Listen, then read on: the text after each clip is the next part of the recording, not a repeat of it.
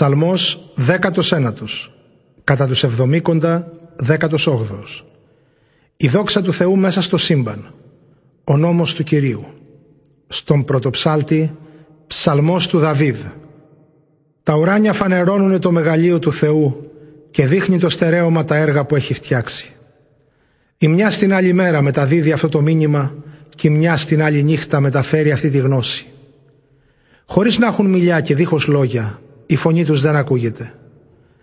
Κι όμως όλη τη γη απλώθηκε η λαλιά τους, οι λέξεις τους στα πέρατα της οικουμένης.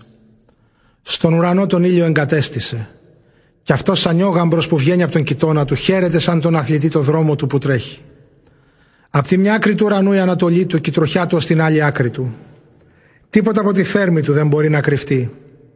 Ο νόμος του Κυρίου είναι τέλειος, ανανεώνει τη ζωή, η μαρτυρία του αληθινή, σοφό κάνει τον άσοφο.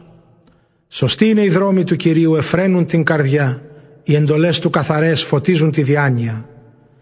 Ο λόγος του Κυρίου καθαρός κρατάει αιώνια, οι αποφάσεις του αληθινές, οι μόνες δίκαιες. Πιο επιθυμητές από το χρυσάφι και από το πολύτο μάλαμα, από το μέλι πιο γλυκές και από κερίθρα στάλαγμα.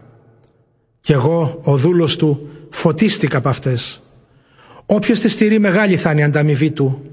Ποιος συναισθάνεται τα σφάλματά του? Καθάρισέ με, Κύριε, από τους κρυφούς διαλογισμούς. Συγκράτησε το δούλο σου έτσι που η έπαρση να μην με κυριέψει.